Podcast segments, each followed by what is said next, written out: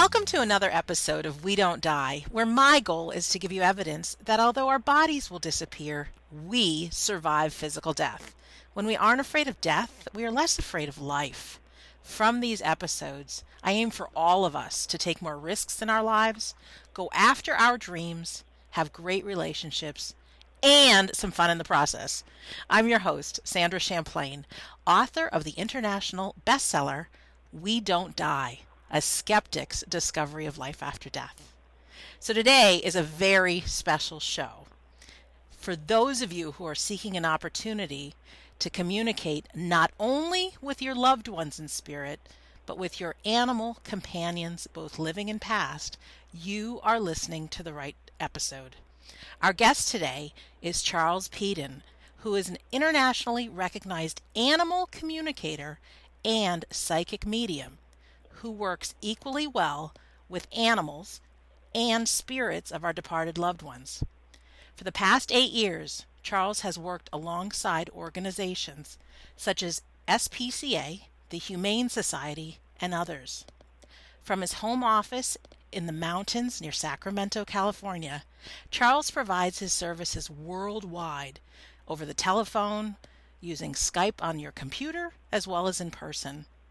Should you wish to connect better with your pets, or have a need for closure, or simply just want to check in with your departed loved ones, or family member, or close friends, Charles can assist. So, Charles Peden, welcome to We Don't Die Radio.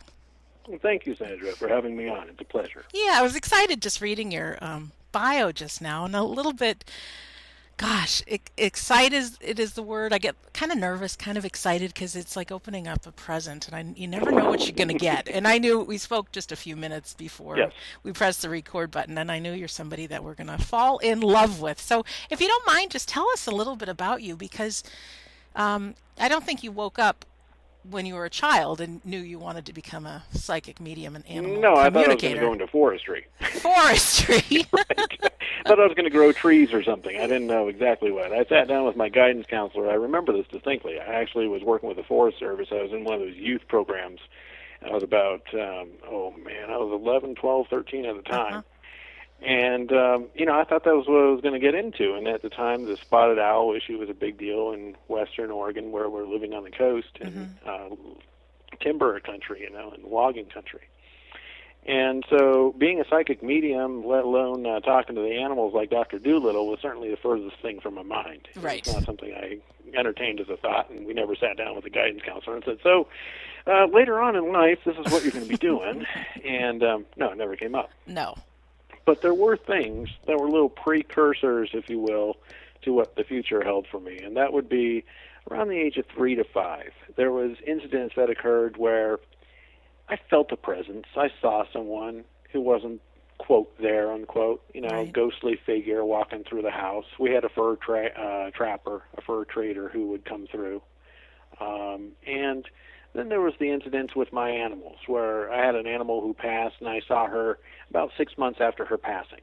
And I brought that up to the family, and they told me, well, that's not possible, and kind of encouraged me not to discuss things that weren't there, if you will. Hmm.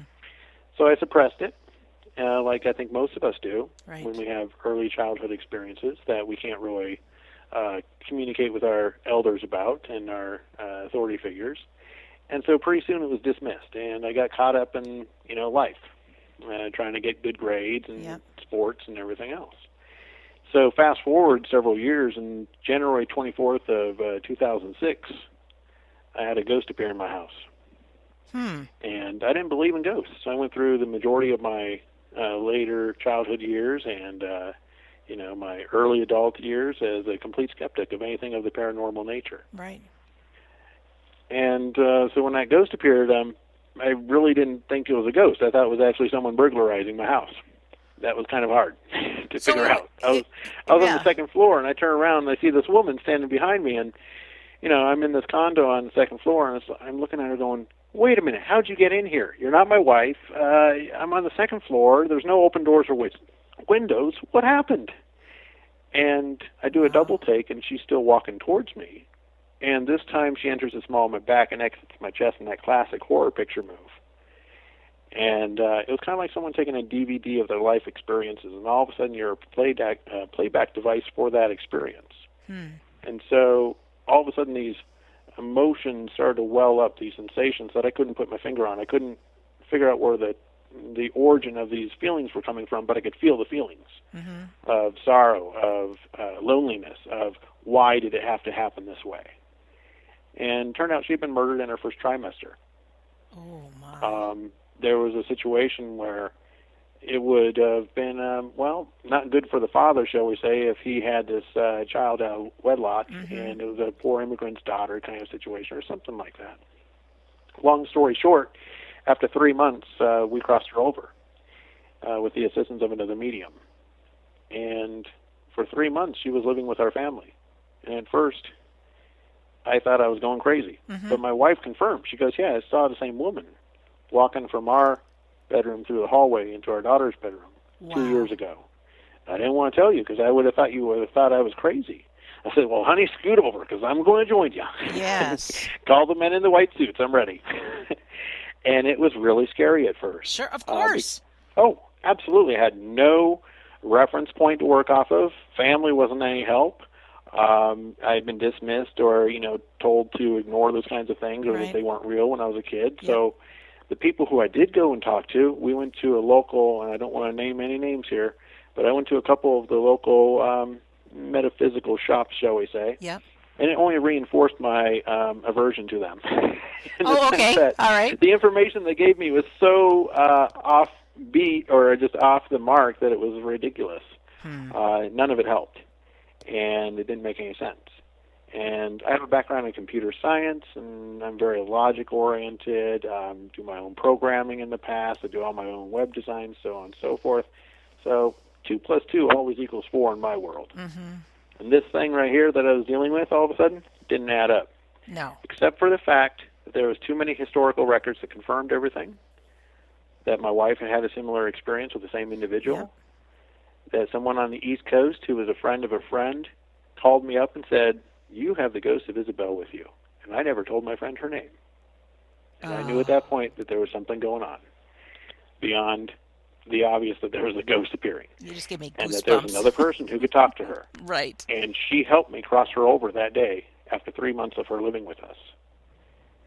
And so, from the time period that it first took place, January 24th, to I would say May, I think it was May 20th or May 17th of that same year, less than five months. And it was just really fast. I ended up starting to work on a professional level for the public. Wow. Can you just back up for a second? When you say crossover, Yes. um, just what what that mean? What does that mean? Crossing over is where you have an earthbound spirit, and that's someone who hasn't really faced a life review. They haven't left the earthbound plane. They are still holding on to this existence, and they're not willing to continue their journey. It's like someone sitting in an airplane terminal and they haven't gotten on the plane. Okay. And so they tend to be caught up in their own, I don't want to say psychosis, but it's very much like, you know, you're kind of uh, sitting in a corner going, oh my goodness, if only I'd taken a left instead of a right, I wouldn't have been hit by the bus. you know, and you, Right. So could you be run over that for a 100 years in your mind. yeah, it could be denial, it could be fear, it could be unfinished exactly. business. Okay. Hmm Yeah. Gotcha. And so a crossing over is simply where you make contact with that person who's not crossed over yet, and they're really going up to a higher frequency.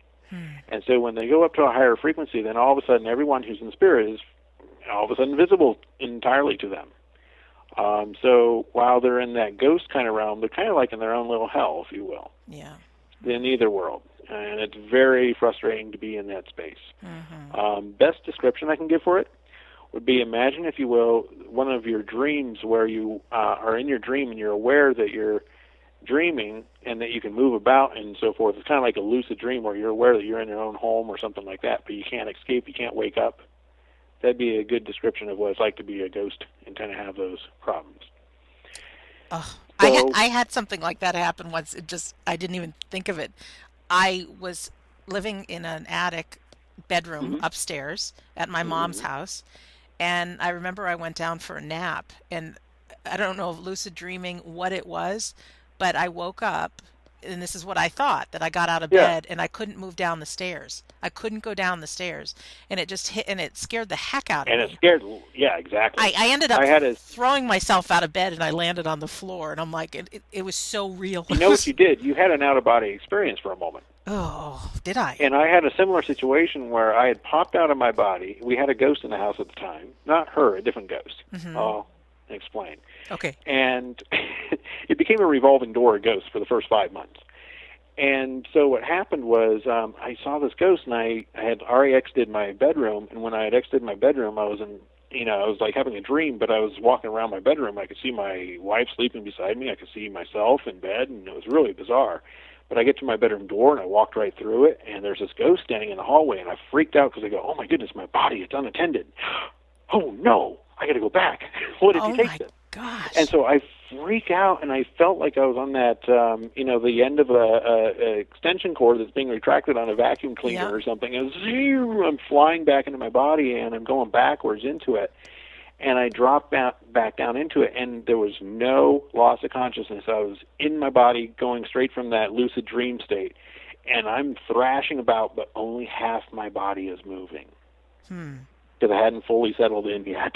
Oh, it was like only having a half a hand on the controls. Right. Oh my god! And it was that momentary panic where it was like, oh my goodness, I'm not. And then finally, I felt myself fully settle in, and I was Uh-huh. able to sit upright. And I just, you know, I chased after the guy and gave him what for an outcome. Oh. But anyways. Anyways, wild. Okay. There's so much more to us than meets the eye. It's crazy. Oh, it's Oh, my insane. gosh. And one of the things that people talk about, and we need to address that early, is the other side. Okay. When we talk about the other side, I think it's a misnomer because I don't see it as removed from us in any way whatsoever. The only thing that's removed from us is our perception. So when someone is in spirit, they're just as much here as X rays, gamma rays, or any other invisible energy form Mm-hmm. that to us is beyond the spectrum of the naked eye. And for some of our scientific instruments at this present time, it's a challenge. But if we were to talk about X rays and gamma rays 300 years ago, you'd be saying, What? Oh, what yeah. are you referring it's to? impossible. Even the wireless internet that's around us Oh, right now. absolutely. Which is, of course, is how we do what we do with telepathy. It's all binary code, is my understanding. So, after discovering the ability to communicate with those in spirit, my wife had asked me, she goes, Can you connect with someone at will, hmm as opposed to just having a ghost of someone show up? And so she asked me to connect with her grandfather. And there was 15 specific questions that she asked, very specific, detailed ones.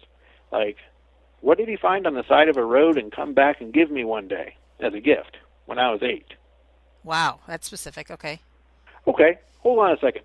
Mm, he's showing me it looks like a long-headed, long-necked. Mm, it's about six, eight inches. Um, it's a stuffed animal. It looks like a horse, but it's kind of weird neck. She goes, "Yes, it was a giraffe, stuffed giraffe." I'm like, "Okay, that's pretty good." Real good. And she asked me, she goes, What kind of work did he do? He responds, he goes, Well, it's cabinet work. I do carpentry, but I do finished cabinetry in kitchens. Uh huh.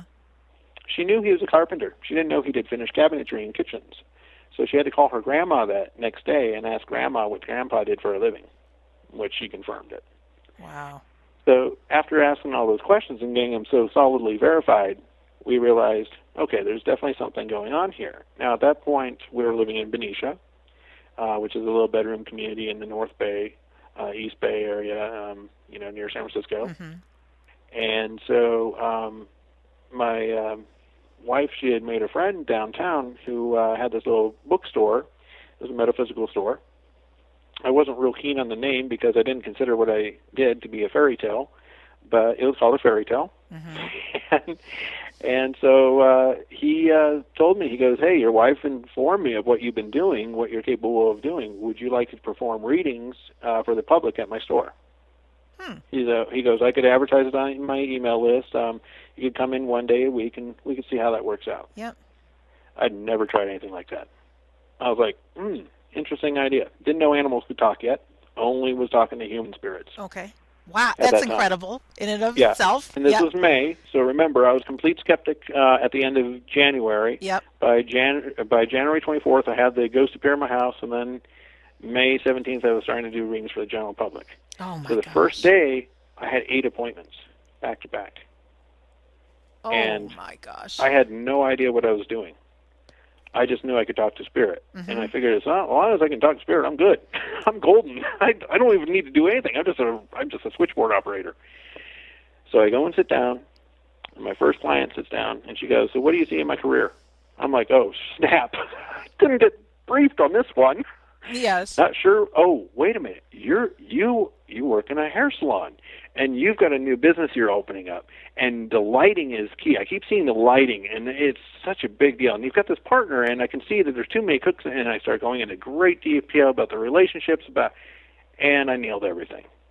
I gave her very sound business advice that she was extremely grateful for. Are you just seeing it like in your imagination or knowing things? It's, or it's how- a combination of things. Huh. So, you know how, and I, I have to go back to the, uh, um, you know, uh, the references to like um, computer programming and stuff like that, because Yeah. that's how I understand it. You know how when you have an Atari game card, you know those uh, cassettes or just, Yeah. you know, you plug them in, plug and play. Right. There's no loading required, right? Right. It's just instantly there. There's information there. So that's one way I receive information. It's called a direct download with no knowledge of receiving the information. Um, it's it's very frustrating for me to receive it in that fashion Uh-huh. because I don't have an opportunity to process it. It's just there. Okay. Um, that's one way I receive information. Another is a very clear. I hear it. I can hear words. I can hear letter, uh, uh, you know, um, sounds when your cat's talking to me. Sometimes I'll hear their purr in the exact way it comes across. I might hear their meow or your uncle's raspy tone of voice or your aunt who has an annoying high pitched laugh. All that stuff comes through. Okay. Um, and I'll cover how that's all possible in just a moment. But for me, it's really a very visceral experience. I hear, see, smell, taste, feel emotions and physical sensations. Wow. Nothing is off limits. Pretty much anything goes. Okay. So to me, it's like strapping into a roller coaster ride every day. You never know where you're going to go. No, and it's emotional. Sure. Oh, extremely so. Yeah. Today, no exception. So, um, after discovering the ability to communicate with this person's um, information that she was seeking, and it wasn't just someone in spirit coming through, but it was actually a real world questions and being able to give real world advice as opposed to just hearing Grandpa say, "I love you" still, you know. Mm-hmm. Right. Right. it was like, wow, that's kind of exciting. Yeah. That was different. Didn't expect it.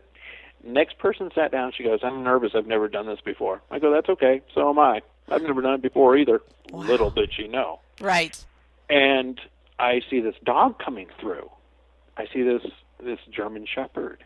And I, I say to my client, I go, I got a German Shepherd here. Does that mean anything to you? She goes, Oh my God, goodness, that's my sister's dog. And she jumps up, and she, her sister was in the store, and she goes, Hey, sister, come in, sit down.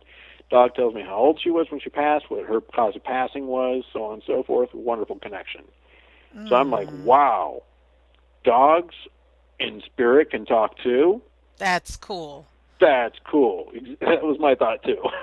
Like, that changes everything. Yeah. That's exciting because what I was discovering is if I went up and tried to practice on connecting with someone's loved ones in spirit, they, some people got squeamish when I said, "Connect, connect with your grandma," and they're Mhm. like, "What do you want to connect with my dead relatives for?" It's Right. kind of weird. And yet, when it came to the animals, I discovered very soon. Uh, you could say, "Oh, by the way, I see your dog walking with you. You've got a, uh, oh my goodness, you've got an Australian Shepherd, don't you? He's eight years old. He tells me he drowned." So they're like, "Oh, you've got him? You've Oh. got Sparky? Can I talk to him?" And it was a completely different reception. Sure. Uh, so that's one of the reasons I do focus on animals so much. I enjoy doing both, but the Mhm. animals was a really good uh, way to kind of get your foot in the door with the whole concept of there being an afterlife Right. and being comfortable with those ideas and such. So after that first day of readings, it became very clear that this was something that was going to definitely, you know, Mhm. work out for me Sure. and I was the head of the North American Sea Glass Association. Um, I had a business called By the Bay Treasures. I was leading guided beachcombing tours and kayaking tours. I was on the Travel Channel. Wow. Um, I was on Coastal Living Magazine, uh, the San Francisco Chronicle, NPR. I was not hurting for press. I was Yes. not hurting for attention. I was quite happy doing what I was doing. I was not looking for anything else in my life. I was content. Yet there was this thing happening. And I started doing it, like I said, on the side, one day a week. Uh-huh. And pretty soon it got to where I'd answer the phone, and it was by the Bay Treasures. And the company still exists because I sold it in 2008. Mm-hmm. But in, um, I answered the phone, and there it goes something like this: "Yeah, I've got those drill bits. Mm-hmm. Yeah, diamond tip. Yeah, they'll drill the sea glass real well. Mm-hmm. Yeah, they're. Did you have a stillborn female six years ago? Oh, jeez, Charles. This is an actual one that happened. Oh my gosh. And she goes, um, yes. And I'm like, oh, my bad. You're not ready to talk about that, are you? She's like, no. And I'm like, about that drill bit order. That's thirty nine nine. Click. Hello, honey. We lost another one. I think I need to talk about my career. Yeah. and it became a major issue. I mean, everything I was doing, anywhere I would go, it was cropping up. So I couldn't do my regular business without that interfering. Uh-huh. And that year, I hosted the North American Sea Glass Festival. I hosted the inaugural festival. This last year, they had the uh, over 5,000 in attendance. Wow. Our first year, we had over a thousand in attendance, and we did very well. Mhm. The, the Coconut Grove and the uh, Santa Cruz Boardwalk. Nice. Um, like I said, not hurting for attention or something to do. Right. Quite content. But it became clear that there was something else going on, and maybe, maybe the world didn't need more people doing sea glass. They need, needed something else. Right. And so I had that conversation that everyone has with their mother after this happens to them. Yeah. Sat down with her and said, "So I'm thinking about being a, a Ghostbuster or something like that." you should have heard her response. Oh, it I didn't can imagine. very well. Yes, yeah, yes, yeah, like a lead balloon. So now she's supportive, but back then, of course, um, no uphill battle. Right. That was before I brought grandma through for her. Aw. and um, so then I think it was about four or five months later, and I was doing a reading for someone on the phone, and I still was holding on to my By the Bay Treasures, and I was looking for a buyer at that time. Um, but I hadn't seriously considered it because I I did this thing where after those interferences with uh, you know my business, I said, okay, university, got to send me a sign. Someone out there knows what I need to do. Obviously, this is becoming an issue. So I got on my kayak and I asked the universe to send me a crystal clear sign. Tell me what I'm supposed to do with my career, with my life. I go out in the Carquinez Strait for about 20 minutes. I'm just drifting around in the currents, and then I'm gently pushed towards the shore on the north side near Port Costa. I pull my kayak up to the shoreline and um, I drop it on the high tide mark. And right off the bow of the kayak, six inches to the right, there's a skull. It looks like a human skull, like a Day of the Dead style Oh skull. gosh. Yeah. It's been sculpted. You know, it's about the size of a gear shift for a 57 Chevy. It's pretty cool looking. Looks like it's plaster of Paris, definitely handcrafted. Mm-hmm. And I look down at it and I'm like, well, could have found an incredible piece of sea glass. I think that answers my question. Right. Oh yeah, very clear. Turn around, sold my business in 2008. Probably the worst time considering the economy. Yeah. Sure. sold it immediately. I was shocked. Everything worked. And so then I started to move forward with this full time, and that's when the animals started talking. And we went to the zoo, and my wife told me, she goes, The cassowary bird, he tells me he's got a big head because he's got a big brain. I was like, Yeah, right. sure. I still wasn't buying it. Then she told me, she goes, and the and the bears. When I asked them to look at me, they looked at me. I was like, yeah, right. Still wasn't buying that you could talk to a live animal. Right. At this point, it was only deceased animals and only deceased humans, Yes. and general psychic information like career and love and stuff like that. stuff like that. And- it's so funny. It's like yeah, just career love stuff like that. just you know, deceased people Right, and you know. animals. Yeah, nothing else. Go ahead. Yeah. so then, um, doing this reading where I'm connecting with this lady and her hus- her father's coming through, and it's a fantastic connection with her father. Just really good material. It's just incredible how much detail he's bringing forth. And after our conversation with her father, um, then the uh, the cat jumps into the conversation, and the cat's telling me he goes, "My name's Maury, but spelled in the Jewish way." And he tells me he he courted his person for three weeks, sitting on a tree branch just outside her window uh, of her bedroom, and so on and so forth.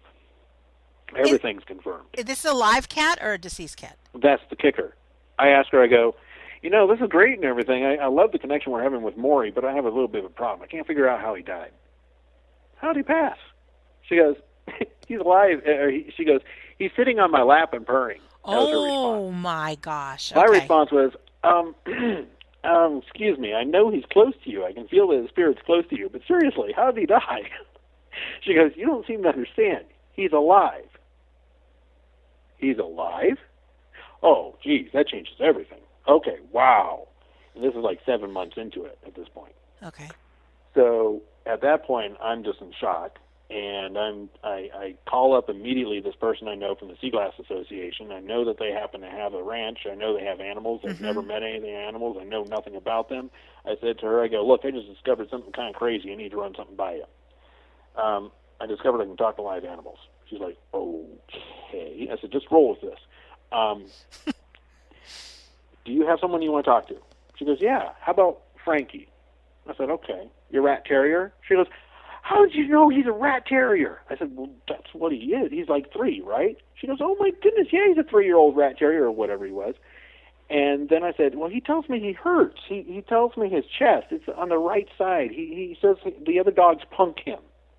She goes, yeah, they were punking him earlier this morning. I don't know anything about an injury. So while I'm on the phone with her, she goes and rolls him over, and there's a puncture wound on his right side, on his chest. Oh my. She's like, "Oh my goodness," and I'm like, "Oh my goodness, thanks for the confirmation." Click, honey, things are different. That's so wild. Oh my gosh. oh, then I told her, I was like, "Okay, sorry about the Cassowary bird and the other comment about the bears. Yeah, the but They were connecting with you. Got it." so then I'm sitting here at a fairy tale.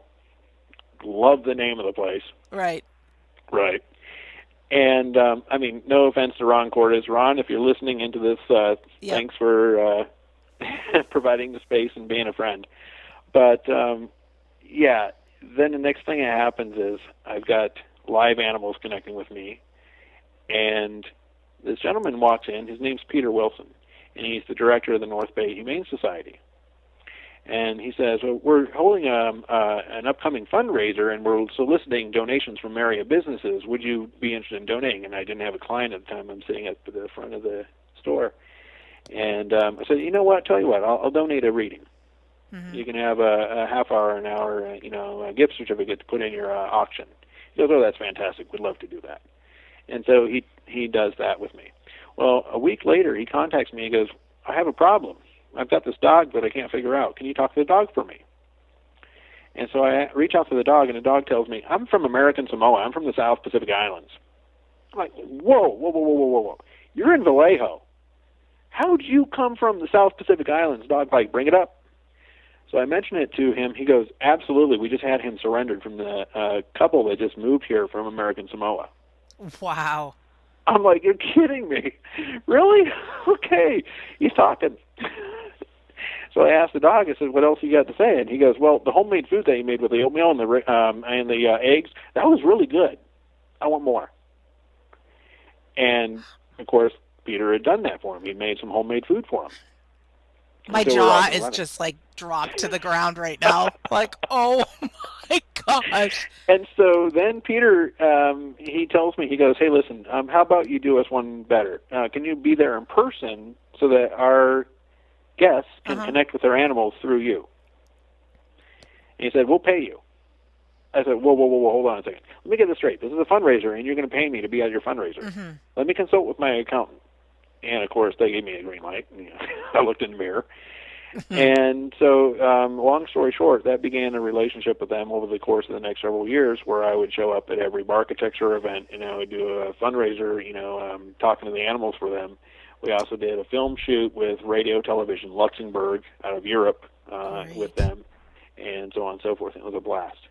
And I also got the opportunity to connect with Jon Provost, who played Timmy on Lassie, and have done work with him too. Oh, that's fantastic. Yes, yes, and his wife Laurie Jacobson is fantastic as well. Uh, she's a Hollywood uh, historian and author and television producer. Wow. So, long story short, um, I pretty much after that started doing a lot of different fundraisers for like Rehorse Rescue Ranch. Um, uh, let's see here, the SPCA, and other groups. Uh, there was even a rat rescue group, and so on and so forth. And it was really uh, just an absolute blast. I think one of my highlights was once in Chicago. I was doing a, a fundraiser for a launch of a, a rescue called Canine4Keeps.org. Hmm. And they do bully dogs. That's their primary focus, you know, the bully breeds.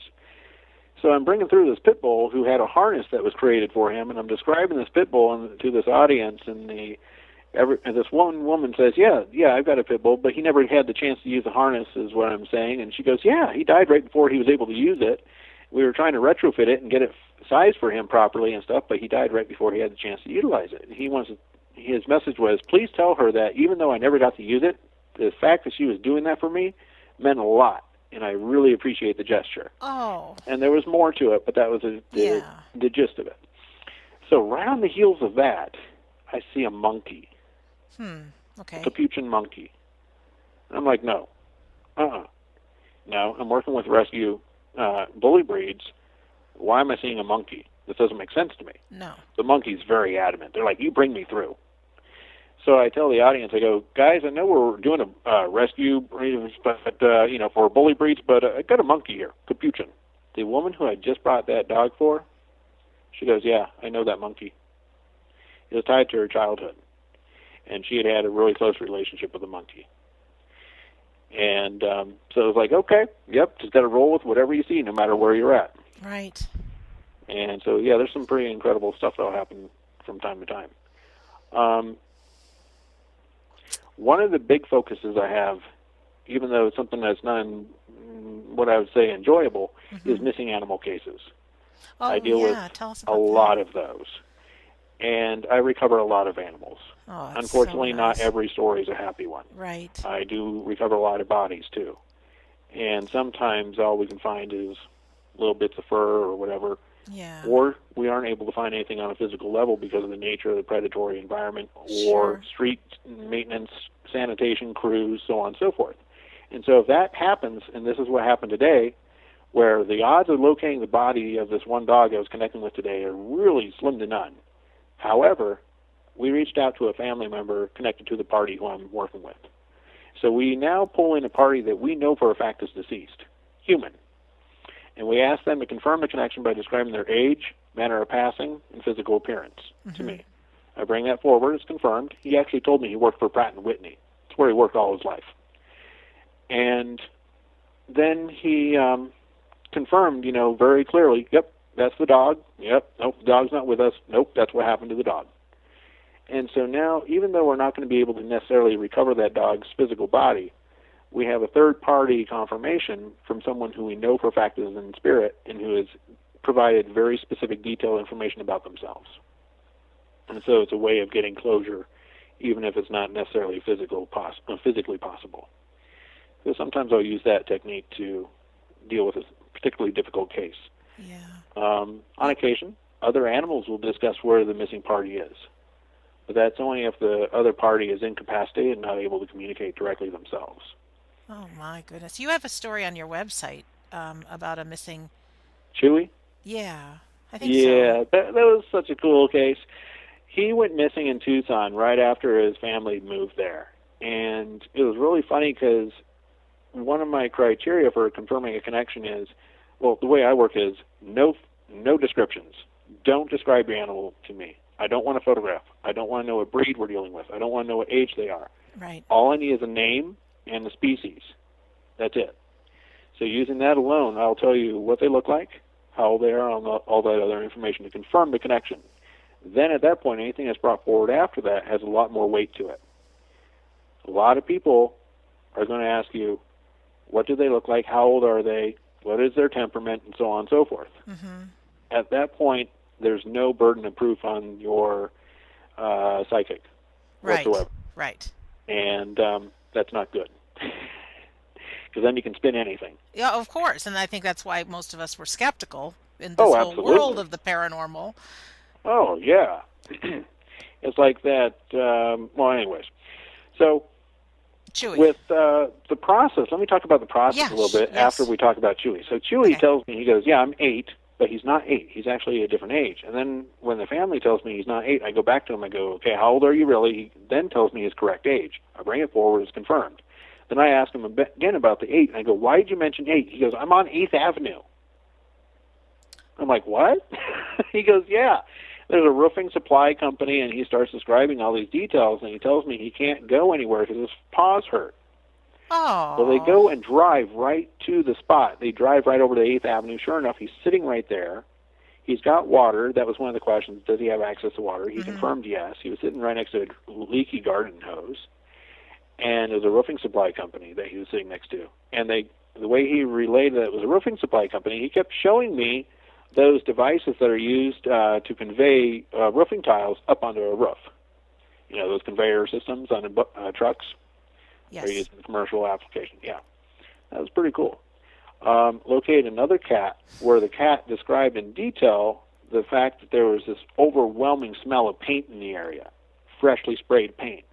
There was only one house in the neighborhood that had a fresh coat of paint applied within the last week. We found that cat immediately. It was in the yard immediately across the street from that house. And so little things like that come in quite handy. I think one of the more unusual ones was a missing turtle and this turtle, I was like sitting here going, okay, yeah, right, you got a missing turtle. How far is a turtle going to get? Are you serious? okay, I'll try to keep a straight face. So you've got a missing turtle, yes. right? And I talk to the turtle, and turtle describes to me what type of turtle they are, the pattern on their shell, what size they are, and I bring that forward, and it's all confirmed. I mean, I get excited because now I know I have contact, and I didn't is expect so it. Sweet. It really is. And oh, so the turtle goes, I'm in the dirty laundry. And all I can smell is dirty laundry, and I'm being told it's in the boys' room, and that the turtle was in the boys' pile of dirty laundry. Well, my client's insisting that her house never has piles of dirty laundry in it. okay. and I'm going, yeah, right. In what world do you live in? Yeah, exactly. But uh, nope, it's confirmed um, because the, the the turtle goes, but I'm not in the house. I'm in another building. I'm in the laundry room. Hmm. It's in the garage. So I bring that forward. She goes, "There's no way my turtle's in the garage because you have to leave the house, you have to exit the door, you have to open another door and go in that door, and there's just no way." Right. Turtle's adamant. I'm in the pile of dirty laundry in the garage Oh, this is great. in the laundry room. So she hangs up. She calls me back about, I think it was 20 minutes later. She goes, Yeah, we got our turtle. He was in the dirty laundry. Oh my The gosh. boy had picked up the turtle four days ago, carried the turtle in with the dirty clothes, and Yeah. dropped it in the pile, and the turtle was almost dead. Because there was no, uh, you know, limited oxygen and whatever else, and no water, no food. Well, they can last for a while, but you get the idea. Charles, this is just I don't think it would have survived the, the wash cycle. I don't think that would have been good. You're just I mean, you're just phenomenal. I I am so happy to be talking to you because I was ta- I live with my aunt who's just 10 years older than me and um hmm uh we were talking about animals and we have a cat named Harry and Mhm. uh, the love that we feel for our animals. I believe because now I've lost both people and pets. But in some cases, the love for the pets is more than love for people because of that unconditional love. Well, I don't like. I like that you acknowledge the bond, but I don't like calling it unconditional because I tell you, Oh, there then are tell plenty me. of dogs and cats that have told me there's lots of conditions. You don't see Okay. me, that's a condition. well, we have a cat. but it's a much purer connection, and I think a lot of it is that we are more honest with them. And here's the kicker: where we live in society today, we have this big idea that we have something called privacy. It's Uh, a it's right. a hot button issue. okay. You know, it's constantly being eroded by Google or by Facebook or some other Yes. entity. Yes. But the fact of the matter is, when it comes to the other side, to those in spirit, to our animals who communicate on a telepathic basis 24 7, privacy is, a fallacy. It does not exist. It simply is not there. When I talk to a dog, or any other animal for that matter, and I Mhm. ask them how they relate to humans, they tell me almost invariably humans are like open books. I'm like, oh, really? So you pretty much know anything you want to about? Oh yeah, we spend enough time looking into their past and whatever. We can see anything we want to. I'm like, wow. So you, um, yeah, I know about that. I'm like, Isn't okay. that interesting? So I had a client not too long ago who complained that their dog was very human aggressive to a particular individual, and I asked Uh-huh. the dog who it is, and the dog describes this person in detail. The client confirms that this is the person they're having a problem with their dog with, and I say to the dog, "What's the problem?" The dog goes, "He's casing the electronics." Say, Excuse me. So this is the guy who's doing the tile in the bathroom. Yeah. He's a tile guy. Now, apparently, this contractor is not all on the up and up. Right. And three weeks later, he gets arrested for burglary in the town over that he had just finished doing work in. So the dog knew he was bad news and tried to let his person know. And um, they'll oftentimes share little secrets. I had a, an event uh, that took place not too long ago at uh, Jack London Square, where I was doing a, a fundraiser for the SPCA, and this uh, this couple came up with their uh, beautiful golden lab. They sit down, and the dog turns to me and goes, "I go to the track." I was like, "Oh, you you go to the track? What do you do at the track?" He goes, "I sit in the car in the parking lot. My dad goes in and bets on the ho- on, the ponies." Uh-huh. Excuse me. And I happen to know that that exit is one exit off of the big off-leash dog park, Point Isabel. And this is um, Golden Gate Fields that we're talking about. Okay. So um, I bring that up, and uh, the gentleman immediately starts walking off. His wife calls off after him. She goes, "Honey, you gambling again?" He goes, "I knew this was a bad idea." He rumbles under his breath and walks off. I'm like, "Wow, that was an interesting start." Um, what else you got for me, dog? He turns to me. He goes, "My boy doesn't play with me anymore. He only plays video games." And I'm looking at the ten-year-old boy there, and he's sitting there with his mom. And the dad's already gone off in a huff. And so I turn to the mom and I'm like, well, you know, your dog tells me the boy doesn't play with him anymore. She goes, that's true. But what game is he playing? So I was like, hey, dog, bail me out. What game is he playing? The dog's like, oh, Call of Duty. He shows me the box cover art for Call of Duty. So I bring that forward. Boy's jaw, uh, jaw drops. He looks at me, looks at his mom, looks at the dog, and I don't think he'll ever be the same again. Holy cow. Got ratted out by the dog as to what he's doing. And I thought it was hilarious. This is so That happens all the time. awesome. Oh my gosh. so the bottom line is this: to me, dogs and cats and every single other species, they're just like you and I. There's only one difference: the vehicle we have here. Right. That's the difference, and our experience level and everything else. But a soul's a soul. A vehicle's a vehicle. So when you pull up to a stop sign and the person sitting next to you is driving a little scooter on your left and the person sitting next to you on your right is driving a Mack truck, you, you don't think any less of them or any more of them. Right. They're just vehicles on the road of life just like you and I. And so at the end of the day, when we all get out of our vehicles, we happen to be on a level playing field. We don't go separate places. They have souls. They're not soulless. Some people want us to believe. And so from where I'm sitting, it's a, a very dynamic existence where they're constantly reading our minds on a telepathic basis. And the way that that works is through binary code, Yeah, say more about just that. Just like a smartphone. You mentioned binary code before, and I didn't Yes. know what you mean. when I'm first reaching out to somebody, first thing I'm looking for is a yes or no response. So it's kind of like when you call somebody on the phone and you either hear it ringing actively on the other end or there's dead air, meaning it's not active, right? Right. So if I go to connect with someone, if they're responding, typically what I'm going to feel is a little pulse of energy, a little feedback loop that's coming through. And that's the equivalency of somebody going, uh huh, yeah, okay, go ahead, you know? Yeah. And if nothing's coming through, they're just not answering, or they're ignoring you, or uh, incapable of doing so at the time. And so what happens is it's kind of like working with rabbit ears on an old Yeah. antenna, where initially you may be dealing with a fuzzy image that's coming in. It's a little unclear. You can get the outline. You can kind of see that you're dealing with a cat versus a dog, so on and so forth. And then all of a sudden, the picture just gets crystal clear. The color comes flying in, smells, sight, sounds, it's all there. And so it can all it can be at various levels of either a, a tentative connection or one that's so connected that you feel like you're experiencing it firsthand. And there's everything in between.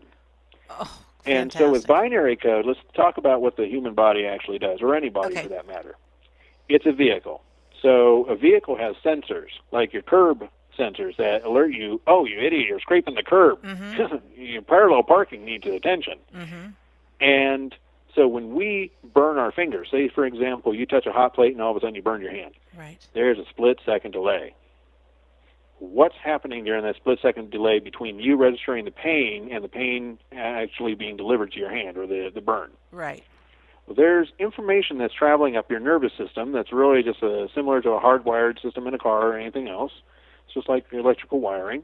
And there's a little packet of data that's traveling up that nervous system, up that wiring, and that little packet of data is comprised of little blips of energy and flat lines. Basically, binary code. So, the same way that your smartphone can show you pictures in full color with movement, like a video clip, with sound Yes. Or um, can you know bring across all this text, or you know you get the idea. I The do. same yeah. way all that's taking place, same way that I'm receiving what I'm receiving, no different. I don't need to understand how binary code works. I just need to understand how the interface works. So when we're told to meditate, we make a big mistake. Most of us have been told clear your mind. Right. compartmentalize, Right. identify, label, and clear. Yes. You just threw the baby out with the bathwater. Congratulations, you are now ready for a nice, deep sleep. Rip Van Winkle would be proud. Okay. Because then at that point, um, you've just missed everything coming in. And just like a smartphone, there's multiple sources of information all displayed on one screen. So, regardless of whether you're receiving a Skype call from Hong Kong or you are playing a game that's on your hard drive on your phone, it makes no difference. You're playing it on the same screen, it's interacting the same, correct? Right. Yep. Right. Mind is the very, it, it's the same. There's no difference really. So when you look at your mind, one of the first things to do is start asking yourself, and this is the kicker, did I put this piece of information here? Was this self generated? Is this a piece of information coming from another source? Okay. What you're looking for is a little energy pulse. The energy pulse is a yes. It's going to feel like a static electrical discharge, a mild adrenaline burst, or something akin to that. Kind of like that feeling you get when the goose, you know, you get the goosebumps on the back of the neck and your hair goes up and stuff like that. Which has happened like 12 times since we've been talking, by the way. Eh, it never happens. Uh, Anyways, so what happens is that as you're making connections with those yes and no's, yes is a energy pulse, a no is a flat line, um, it will start to morph into full images and other stuff in your mind. So usually initially the connection's very yes no formatted, but it quickly morphs into a much richer, more uh, you know, enjoyable experience in the sense that it's more visceral, there's more data there. I'll give you a really good example. I was on a safari not too long ago fun.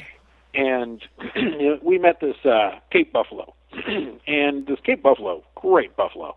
Uh, we'll call her um, Sally, uh, not her real name. Okay. I got to protect the identity. Absolutely. Yeah. So the safari uh, tour guide who was driving the jeep, uh, he uh, he stopped in front of the Cape Buffalo. and He goes, "Does Sally have anything she wants to tell us?" We're on film. We're being filmed for this on camera. Uh huh. And uh, I asked Sally, and Sally's response was very quick, and she goes, "Yes, those apples, the ones he brings by. Oh my goodness, they're so good!" And all of a sudden, I got the sensation of this red, delicious apple exploding in the back of my throat. I could feel the juices running down. I could tell you how crisp it was, what flavor it was, uh, how sweet it was, um, the temperature. I could tell you. Um, you know, all these details are coming rushing through concerning this apple that she had enjoyed. So I bring that forward, and he goes, "No one knows about that." Oh, it's not on her menu, but I sneak her one every day. That's so beautiful. and uh, and so of course you know she's asking for another one and telling me how much she enjoys getting them from him, which I thought was really cool. Now the big difference is if we were communicating in English, it would have gone something along the lines of, "I really miss the apple he brings me," and I would have gone, "Oh really? What kind of apple?" Well, it's a yellow apple. "Eh, Okay, what else? You know, so on and so forth. You get the idea. Yes. Whereas with the telepathic connection, it was a visceral connection where it wasn't just an image of an apple. It was me feeling that sensation of her eating that apple and all the sensations that go with it. So to say, take that a step further, I was at a uh, dinner party uh, with some SPCA volunteers. and uh, also some people who work in wildlife rehab, which I did not know at the time. I thought it was strictly domestic animals that we were dealing with uh, initially.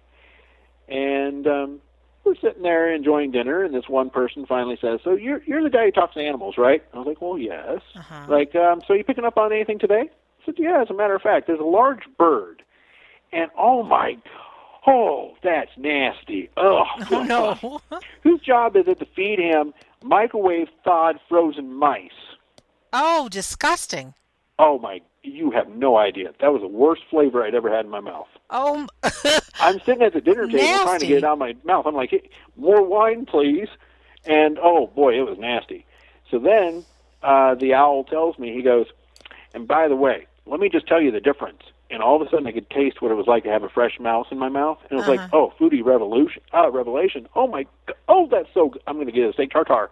It was crazy. It was like, you know, night and day. So I bring that forward. That's funny. And this gentleman saying to my immediate right, he goes, "Yeah, it sounds like you're connecting with my owl." I said, "Excuse me?" He goes, "Yeah, I work in wildlife rehab, and we've got this owl that just came in. That's my job. I feed the owl the microwave thawed frozen mice." so really, okay, you want to know how he broke his wing, his right wing? Hit a utility line. And he goes, "Yeah, we were wondering about that. Yeah, it's his right wing they broke." Uh-huh, yeah. And that was that. Wow. So wild animals communicate at the same level. There's no difference. I'm I'm just stunned right now. We have a cat named Harry, and he mm-hmm. loves my aunt. Loves my aunt. Follows my aunt everywhere. Cuddles with my aunt. He takes a look at me, and he's just like, "Yeah, whatever." Like he doesn't jump on my lap, nothing. And I get. Mm-hmm. I've always thought, well, you know, it's okay. Some animals love people, certain people more than others. And today I had to take him to the vet, and of course, you know, it's me taking him. He really didn't want any interest. And what this is telling me is I like I love Harry, but I like I can mm-hmm. talk to him, I can be with him more, and it's to take more of an effort to. And it's fine if Donna's his favorite, but just to love him Well, and include him. That happens in every single, and that's one of my actual go-to questions. Oftentimes, to verify a strength of connection, is I was having a chat with a parrot the other day in India who had gone missing. This was last week. My, I don't mean to laugh, but it just sounds funny, and it, Well, it- yeah, it's beautiful know, what you do. Wait but till I tell you about the rattlesnake. okay, and or rattlesnakes, I should say. And so I'm chatting with this parrot, and the parrot tells me very clearly what direction he was seen leaving the home, how old he is, hmm how long he's lived there, what his house looks like, in the sense of what his cage looks like, whether it's round or square, and so on and so forth. And so I've got a wealth of detail coming through. hmm Then I ask him, I go, "Where are you?" He's like, "Hmm." I'm like, "Oh, you've got to be kidding me." He's like, "No, I'm having a good time. I'm not in a hurry to come back. My wings are, yeah, they're they're doing good right now." I'm like, "Yeah, we're not going to see him anytime soon." right. And then he says, "By the way, the person you're talking to, I really don't care about. I really love the mom, his wife.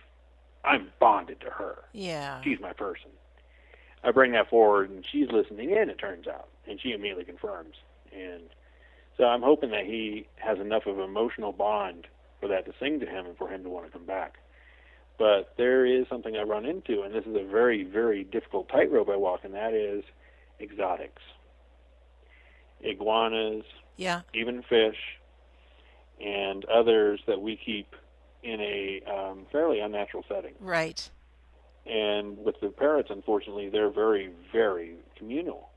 And so they want to be in a huge flock. I had this one bird I was talking to after his passing. He showed me him flying down the Amazon with all these other birds, wingtip to wingtip. And he's like, I'm finally able to do what I was meant to do.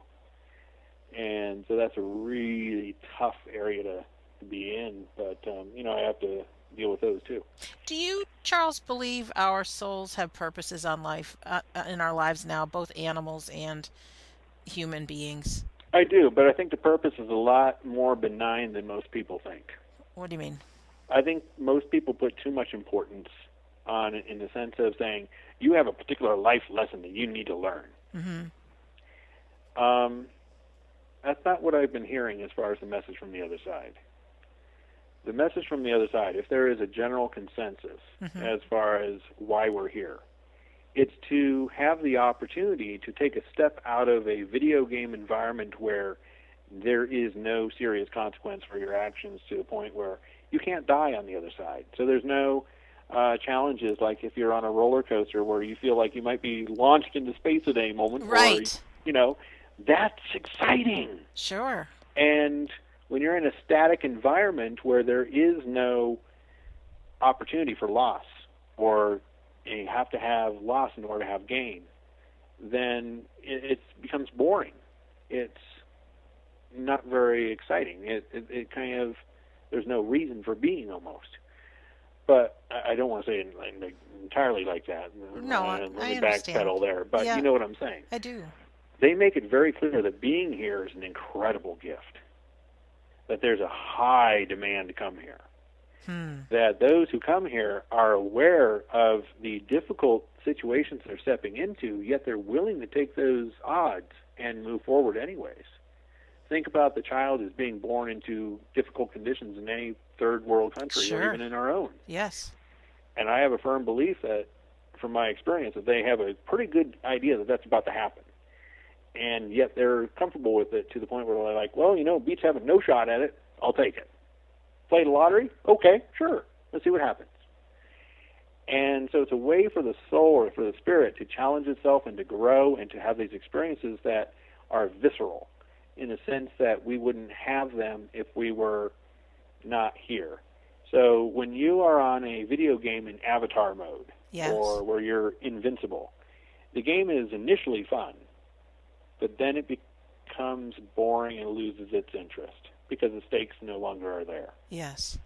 So I see a great stream of continuity that runs through our lifetimes.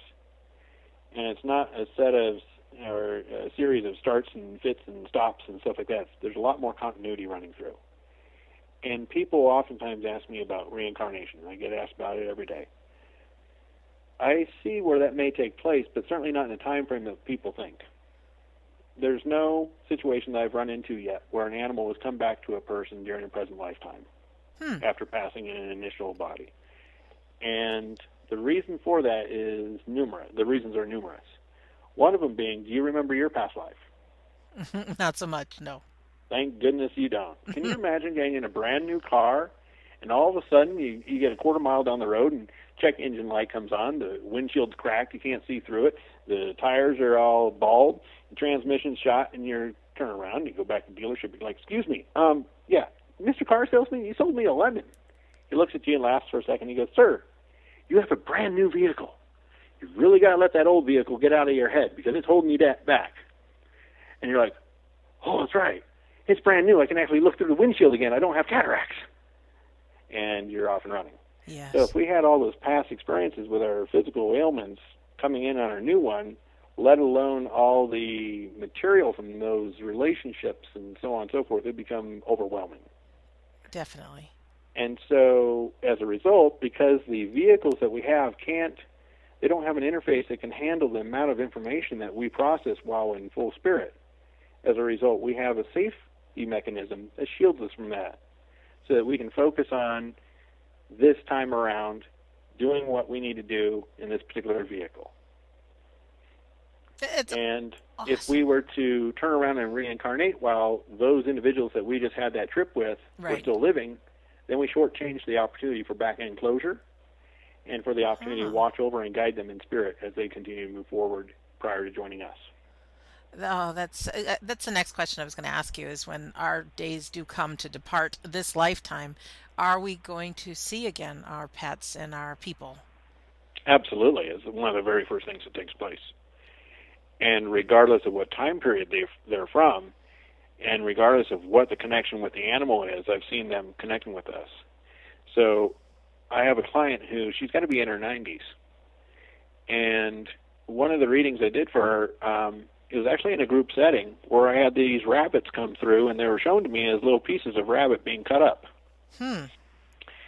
I was a little bit perturbed. Sure. I was like, uh oh, we got, oh, maybe we had a dog who ate really well and they fed the dog rabbit. I don't know. So I'm trying to figure that out. And um, finally, I just realized, yeah, she's got rabbits that she raised, and I need to address that. So I bring it forward, and then I tell her about seeing them as food. She confirmed she raised animals for food, and they were rabbits.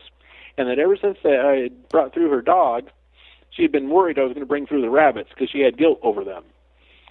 And so the rabbits came through in spirit and they said, "Hey, listen, please, we understood our role when we came down here. We knew we were prey animals. We had a sense that we weren't going to last long. It's it's a tough game, but you know, in the long grand scheme of things, the way we went was much preferable to a predator ripping you apart, to sickness, to the elements, and all these other things. And they said, you know, at least he was quick and fairly humane. I was like sitting there kind of in shock, going, "Wow, wasn't expecting to bring that through for someone. That's kind of odd, but it's comforting too." Well, it also makes me think of the animals that we actually eat. You know, our ground Mm, beef the- and the chicken millions and and millions of them. Correct. Yes. Do they know what they're coming into? They do. See, I used to be a staunch vegetarian when I first came into this. Yeah, I would. I would uh, guess. Well, yeah, I can Uh-huh. understand and that. I'm going to probably tick off more than a few people, but Uh, I'm not all a staunch vegetarian because all life feeds off of other life for the most part. Yes. It's the way it's set up down here. And I subscribe to the Native American way of viewing things, where everything has spirit, and I'm including rocks and creeks and rivers and everything else, because we we could do a whole nother show on that. But um, they would honor the spirit of the animal that had provided sustenance for them, and they'd make sure that they did not waste it, and you know treat it with disrespect. So the relationship that they had with their prey was much different than what we have today. Today it's such a sanitized version that you tell a kid that McNuggets come from chickens, they're like, "What? Are you kidding me?" I know it. yeah, they don't put two and two together. or At least a lot of them don't. Um, one of the big things I want to do is to start to teach other people to do what I do, because it's not that difficult once you start to understand the concepts that are employed and how to make that contact. It's understanding the binary nature of the communication, and understanding that our mind is um, a viewing area for more than just our own thoughts.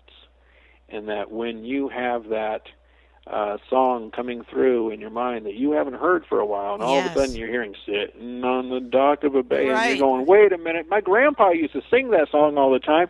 Grandpa, is that you? And if you get a little pulse of energy coming through when you say that, and you start to get tears welling up through you, and you're going, "Wow, I'm getting emotional. I can't even really put my finger on it, but boy." Grandpa, and you say his name again, and you get this energy wash over you. Oh yeah, you're connecting with Grandpa. He's contacting you. Charles, this is amazing. I, I'm just looking at the clock, and it's time for us to bring this episode to an end.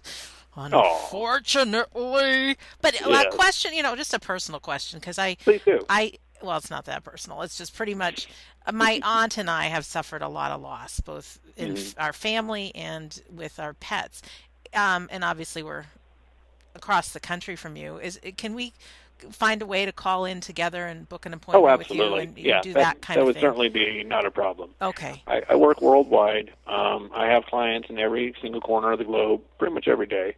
Gosh. Um, I and one thing we didn't talk about, and that is language barriers. There is Yeah. no barrier. Um, I've channeled in foreign languages: Hebrew, Tagalog, uh, Cantonese. You name a language, I've spoken. I don't understand what I'm saying, but I just parrot what I'm hearing from spirit. So there's all kinds of things that are possible. Oh, it's amazing. Um, but yeah, certainly doing it um, regardless of where you are in the world is not a problem. We I can I do a Skype that. conference. We could do it uh, just a Phone, regular phone whatever. conference. Um, we can do it in a chat room. Makes no difference to me. Do you know, it's interesting because even though I've done all the research I have about life after death and talked to lots of people and heard these great stories, you know, I'm still human and I have my uh, uh, doubts or down days or sad days and just you just boosted my spirits so much Oh, right you. now and it's just like it's just like a nice little reminder that we don't die this is real No. you know Oh, and, absolutely. and be Even compassionate if you don't want it to be. yeah, exactly. but but it really does impact our lives, and even just uh, the visceral uh, experience you're talking about is just yeah to Yeah. really feel our use our senses and Well, the and- first thing that happened to me when it all took place, when I had that first experience of the ghost appearing, was it wasn't so much fear; it was this wash of relief. Because my understanding, of course, uh, which a lot of people share, is that at death you snuff out and that's it. And I was scared Oh, because yeah. it's like, well, gee, man, that means like you're doing all this work and you can't save it. It's like playing a video game where you don't have a save mode. right did not like. And then I come to find out that there's an indelible record made of absolutely anything and everything you ever do.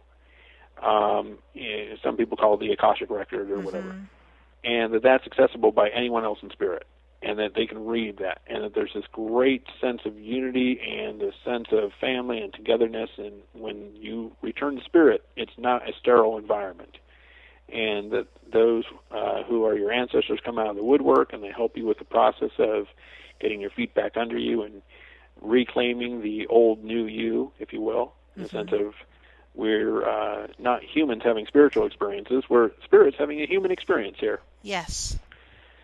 But I digress. I understand we are, our time is up. Any closing thoughts? Yeah, I'm, it's killing me because I don't want to hang up, but we're going Well, to, and we're going to do Well, something else um, again. I think that the number one thing is for people to realize that if you dismiss your loved one's attempts to connect with you as being chance or coincidence and so on and so forth, imagine if you will, you're walking down the street, the phone rings, the phone, you know, a public payphone. You pick it up. It's grandma. You're like, that's weird. How'd grandma know I would be here? That's not grand. That's someone impo- They're an imposter. They're just messing. with me." Right. And you hang it up. Or you go, that's just a coincidence. And someone else has the same name. yes.